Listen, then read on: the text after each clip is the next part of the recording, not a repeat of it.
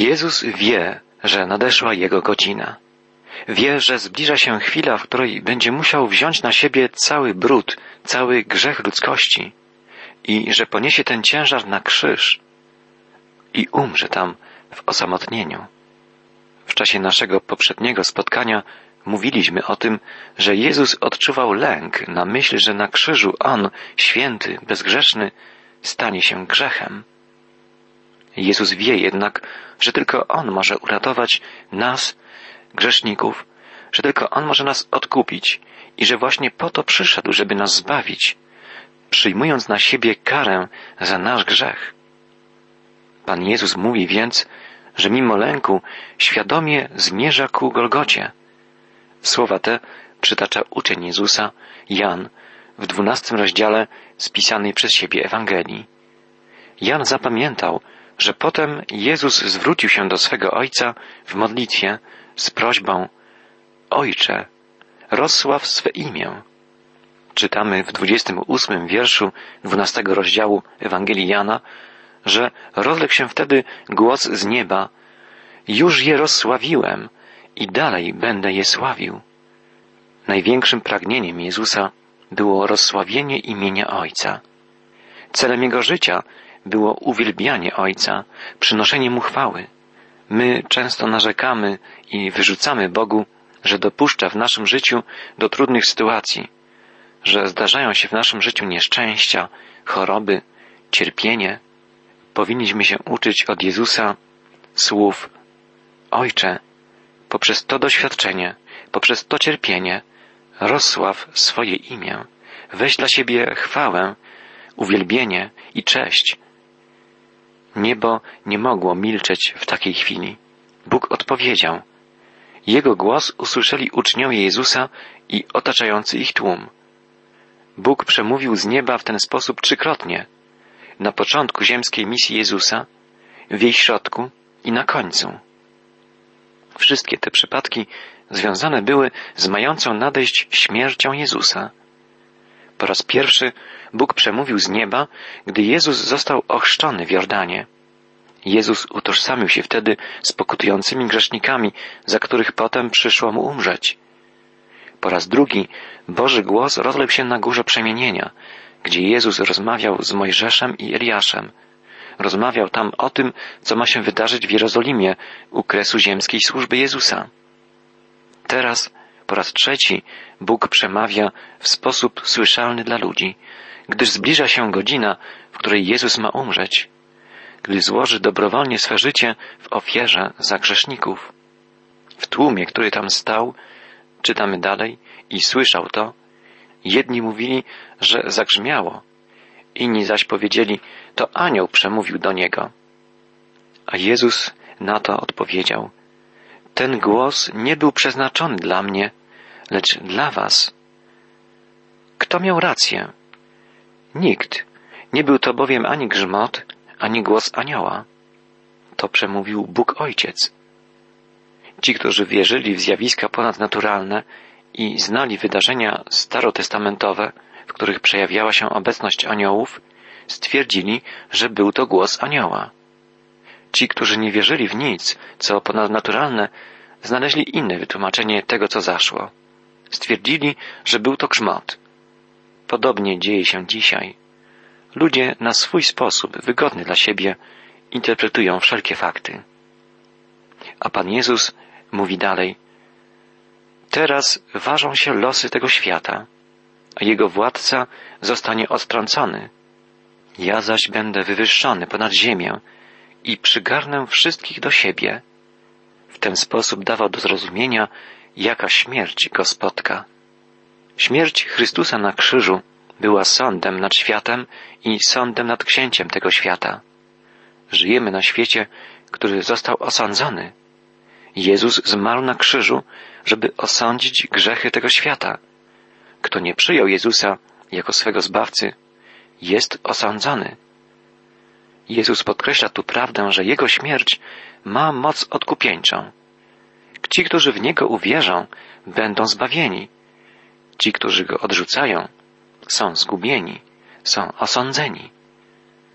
Pomyślmy, jak istotne jest to, by Jezus był wywyższony, by wzrok ludzi potrzebujących ratunku padł na Niego, Bożego Syna, umierającego na krzyżu.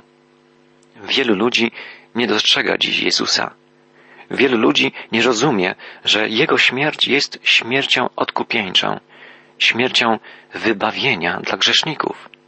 Wielu ludzi nie słucha Bożego Słowa, nie słucha Ewangelii.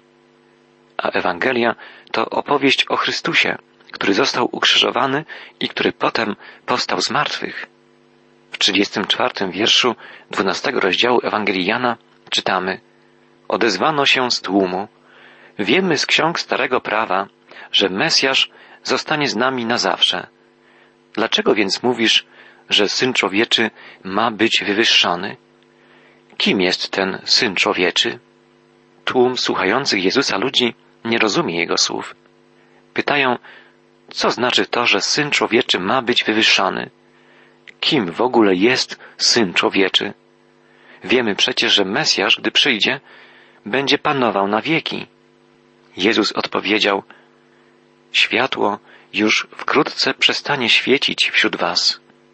Dopóki macie światło, podążajcie do przodu, aby ciemność was nie zaskoczyła. Kto chodzi po ciemku, nie wie, dokąd zdąża. Dopóki macie światło, ufajcie mu, abyście sami promienieli światłem. Po tych słowach Jezus odszedł i ukrył się przed ludźmi. Jezus powiedział słuchającym go ludziom wielokrotnie, że jest Mesjaszem, że jest światłością świata, że jest dobrym pasterzem, że jest prawdą, życiem i zmartwychwstaniem. Ziemska misja Jezusa już się kończy. Jego działalność publiczna dobiegła końca. Jezus nigdy odtąd nie pojawi się publicznie, aż do chwili, w której powróci na ziemię, żeby ustanowić tu swoje królestwo. Ogromna większość ludzi nie uwierzyła Jezusowi. Chociaż dokonał na ich oczach tak wielu cudów, nie uwierzyli w Niego. W ten sposób sprawdziło się słowo proroka Izajasza. Panie, kto uwierzył naszemu wołaniu? Komu Pan objawił swą potęgę? Ale nie mogli uwierzyć dlatego, że Izajasz w innym miejscu powiedział Zaćmił im wzrok i w kamień zamienił serce, żeby nie widzieli i nic nie rozumieli, żeby się nie nawrócili i abym ich nie uzdrowił. Tak mówił o nim Izajasz, który widział blask Jego majestatu. Tu dowiadujemy się, co było przyczyną odrzucenia Jezusa. Apostoł Jan cytuje proroka Izajasza, który piętnował sprzeciw Żydów wobec przykazań i planów Bożych. Izraelici nie przestrzegali Bożych wskazań danych im w czasie Starego Testamentu i odrzucają również Jezusa. Gdyby słuchali Boga Ojca i kochali Go, poznaliby i pokochali Jego Syna. Sam Jezus powiedział im tę prawdę. Nie dostrzegli w Chrystusie światłości świata, bo byli duchowymi ślepcami. Izajasz prorokował, że Bóg zaślepi ich oczy i tak się stało. Stało się tak dlatego, że wielokrotnie odrzucili Boga. Odrzucili także Bożego Syna. Jezus objawił się im jako Mesjasz, jako król Izraela, ale oni odrzucili go. Teraz on ich odrzuca. Pomyślmy o tym i wyciągnijmy wnioski. Ponieważ ci ludzie nie chcieli usłuchać Boga, przyszedł czas, gdy nie mogli go usłyszeć, nie mogli go zobaczyć. Drogi przyjacielu, najbardziej niebezpieczną rzeczą na świecie jest słuchać o Bogu, słuchać o Chrystusie i odwrócić się do Boga plecami. Gdy słuchamy i słuchamy Ewangelii, gdy słuchamy i słuchamy opowieści o Bogu i o Jezusie, a nie podejmujemy żadnej decyzji przyjęcia Bożego ratunku, Bożego zbawienia, stanie się tak, że nie będziemy mogli Boga usłyszeć ani zobaczyć. To Bóg decyduje o czasie łaski nam danym. Bóg jest Bogiem i do Niego należy ostatnie słowo. Niemniej jednak wielu wybitnych Żydów, czytamy dalej, uwierzyło w Niego, ale nie przyznawali się do tego wobec faryzeuszy w obawie przed wyłączeniem z synagogi. Bardziej bowiem cenili sobie uznanie u ludzi niż u Boga. Niestety jesteśmy tchórzami I niestety prawdą jest przysłowie, że koszula jest bliższa ciału. Ci przywódcy religijni Izraela, którzy uwierzyli w Jezusa, nie przyznawali się do tego, bo obawiali się, że ich koledzy wyłączą ich z synagogi. Jednak gdy Jezus umrze, dwóch spośród nich, Józef z Arymatei i Nikodem, zaopiekują się ciałem Jezusa. Jezus głośno zawołał, czytamy dalej. Kto wierzy we mnie, wierzy nie we mnie, lecz w tego, który mnie posłał. A kto mnie widzi, widzi tego, który mnie posłał. Przyszedłem na świat jako światło, aby nikt nie pozostał w ciemności, jeśli wierzy we mnie. Jezus powtarza jeszcze raz tę wspaniałą prawdę, że jest światłością świata, światłością w sensie duchowym. Powiedział to po raz pierwszy, gdy uzdrowił człowieka niewidomego od urodzenia. Jezus otworzy duchowe oczy każdego, kto szczerze wyzna, że jest duchowym ślepcem i że chce pójść za tym, który jest światłością. Pan Jezus mówi, przyszedłem na świat jako światło, aby nikt nie pozostał w ciemności, jeśli wierzy we mnie. Nie osądzam tego, kto słuchając moich słów nie stosuje się do nich. Nie po to przecież przyszedłem, by sądzić świat, ale po to, by świat ratować. Kto mnie nie uznaje i nie przyjmuje moich słów, ten ma już swego sędziego. Słowo, które wypowiedziałem, osądzi go w dniu ostatecznym. Nie mówiłem przecież niczego samowolnie, lecz ten, który mnie posłał, ojciec, nakazał mi, co i jak mam mówić. Wiem też, że jego przykazanie decyduje o życiu wiecznym. To więc, co ja mówię, mówię tak, jak mi przykazał ojciec. Drogi przyjacielu, zostaniemy osądzeni przez Boże Słowo. Nie będziemy sądzeni na podstawie naszych dobrych chęci czy naszych dobrych czynów. Będziemy osądzeni na podstawie tego, jak przyjmujemy Boże Słowo, jak przyjmujemy Jezusa. Chrystus przybył do nas jako Zbawiciel. Następnym razem przybędzie jako sędzia. Z nieba ciągle rozlega się głos: To jest mój umiłowany syn. Jego słuchajcie. Słowa Jezusa zapisane przez apostoła Jana w dwunastym rozdziale jego Ewangelii, zamykają ostatecznie okres publicznej działalności Jezusa. Niektórzy bibliści nazywają tę część Ewangelii Jana okresem światła. Jezus ukazany jest w pierwszych dwunastu rozdziałach Janowej Ewangelii jako światłość, jako prawdziwe światło, duchowe światło, światłość Boża, która przyszła na świat. Następny, trzynasty rozdział Ewangelii Jana którego lekturę dziś rozpoczniemy, otwiera dział Janowej Ewangelii opisujący spotkanie Jezusa z jego najbliższymi uczniami w wieczerniku. Ta część Ewangelii Jana obejmuje rozdziały od 13 do 17. Tutaj głównym tematem jest miłość. Trzynasty rozdział Ewangelii Jana rozpoczyna się od słów, że Jezus umiłował swoich uczniów i że umiłował ich do końca zabrał ich do wieczernika i tam przekazał im najważniejsze i najgłębsze prawdy. Te prawdy są bezcenne i dzisiaj dla nas. Jezus mówi tu o swojej miłości do nas. Mówi, czego oczekuje od nas jako chrześcijan. Mówi o tym, jaka nas czeka przyszłość. I mówi o swojej relacji z tymi, którzy są Jego własnością. Mówi o więzi z tymi, którzy Mu zaufali i podążają za Nim. Pan Jezus spożył wieczerniku wraz ze swymi uczniami ostatnią paschalną wieczerzę. W czasie tej wieczerzy wydarzyło się wiele niezwykłych rzeczy. Najpierw Pan Jezus obmył swym uczniom nogi. Przeczytajmy początkowe wiersze trzynastego rozdziału Ewangelii Jana. Przed świętem Paschy Jezus, świadom, że nadeszła dla Niego chwila przejścia z tego świata do Ojca, pełen miłości dla swoich na tym świecie, zachował tę miłość aż do końca. Była właśnie wieczerza. Już wcześniej diabeł zawładnął sercem Judasza z Kariotu, syna Szymona, podsuwając mu myśl, aby zdradził Jezusa.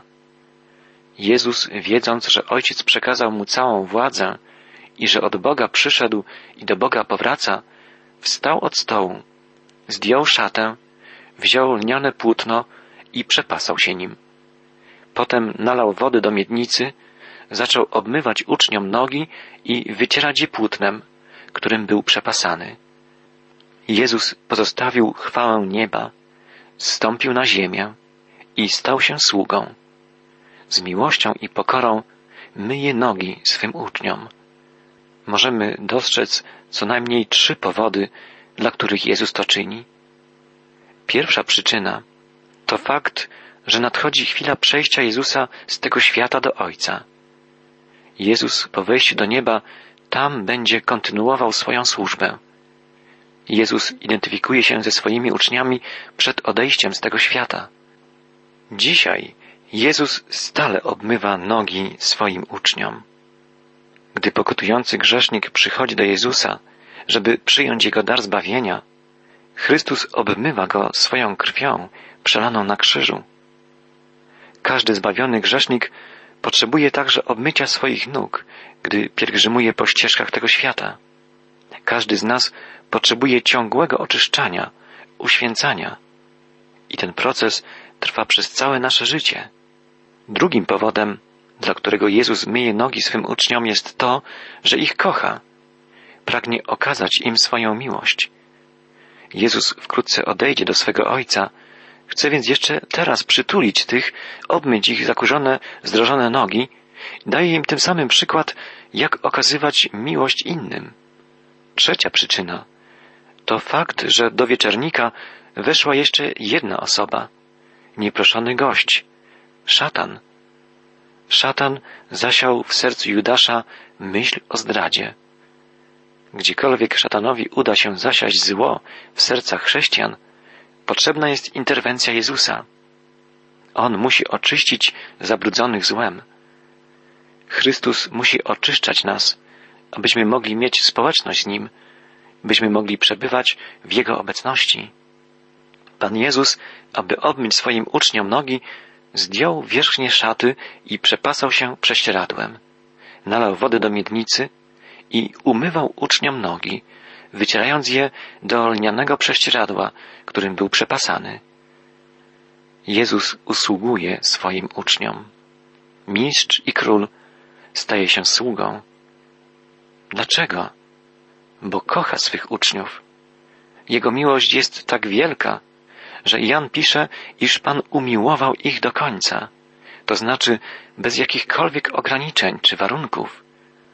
Boża miłość jest miłością nieskończoną, bezwarunkową, miłością ofiarną i twórczą. Miłość ta jest łaskawa, nie szuka poklasku, nie pamięta złego, wszystko znosi, we wszystkim pokłada nadzieję, wszystko przetrzyma. Miłość ta jest cierpliwa i nigdy nie ustaje. Jest miłością zwycięską. Czy my, naśladowcy Chrystusa, jesteśmy zdolni do takiej miłości? Czy jesteśmy gotowi do ofiar, do usługiwania, do troszczenia się o dobro innych? Czy nasza postawa jest twórcza, aktywna? Czy jesteśmy skłonni przebaczać, pomagać, rozumieć, pocieszać? Jeśli pozwolimy Chrystusowi, by przemieniał nasze serca, by ciągle kształtował naszą osobowość, oczyszczał i uświęcał naszą duszę, to powinniśmy stawać się do Niego podobni. Duch Chrystusowy chce w nas dokonywać ciągłych przeobrażeń, ciągłego rozwoju, żebyśmy upodabniali się do naszego Zbawiciela i Mistrza. Im więcej będzie w nas Chrystusa, tym mniej będzie w nas egoizmu, naszego ja. Im uważniej będziemy wsłuchiwać się w słowa Pana, tym mniej będziemy słuchać i wypowiadać słów niepotrzebnych. Im wierniej będziemy zgodnie ze słowami Jezusa i według Jego przykładu postępować, tym więcej w naszym życiu i w naszych czynach będzie miłości. Chrystus nie przyszedł na ziemię po to, by mu służono, ale aby służyć. Jako ludzie Chrystusa nie jesteśmy tu po to, by panować i brać, lecz by służyć i dawać.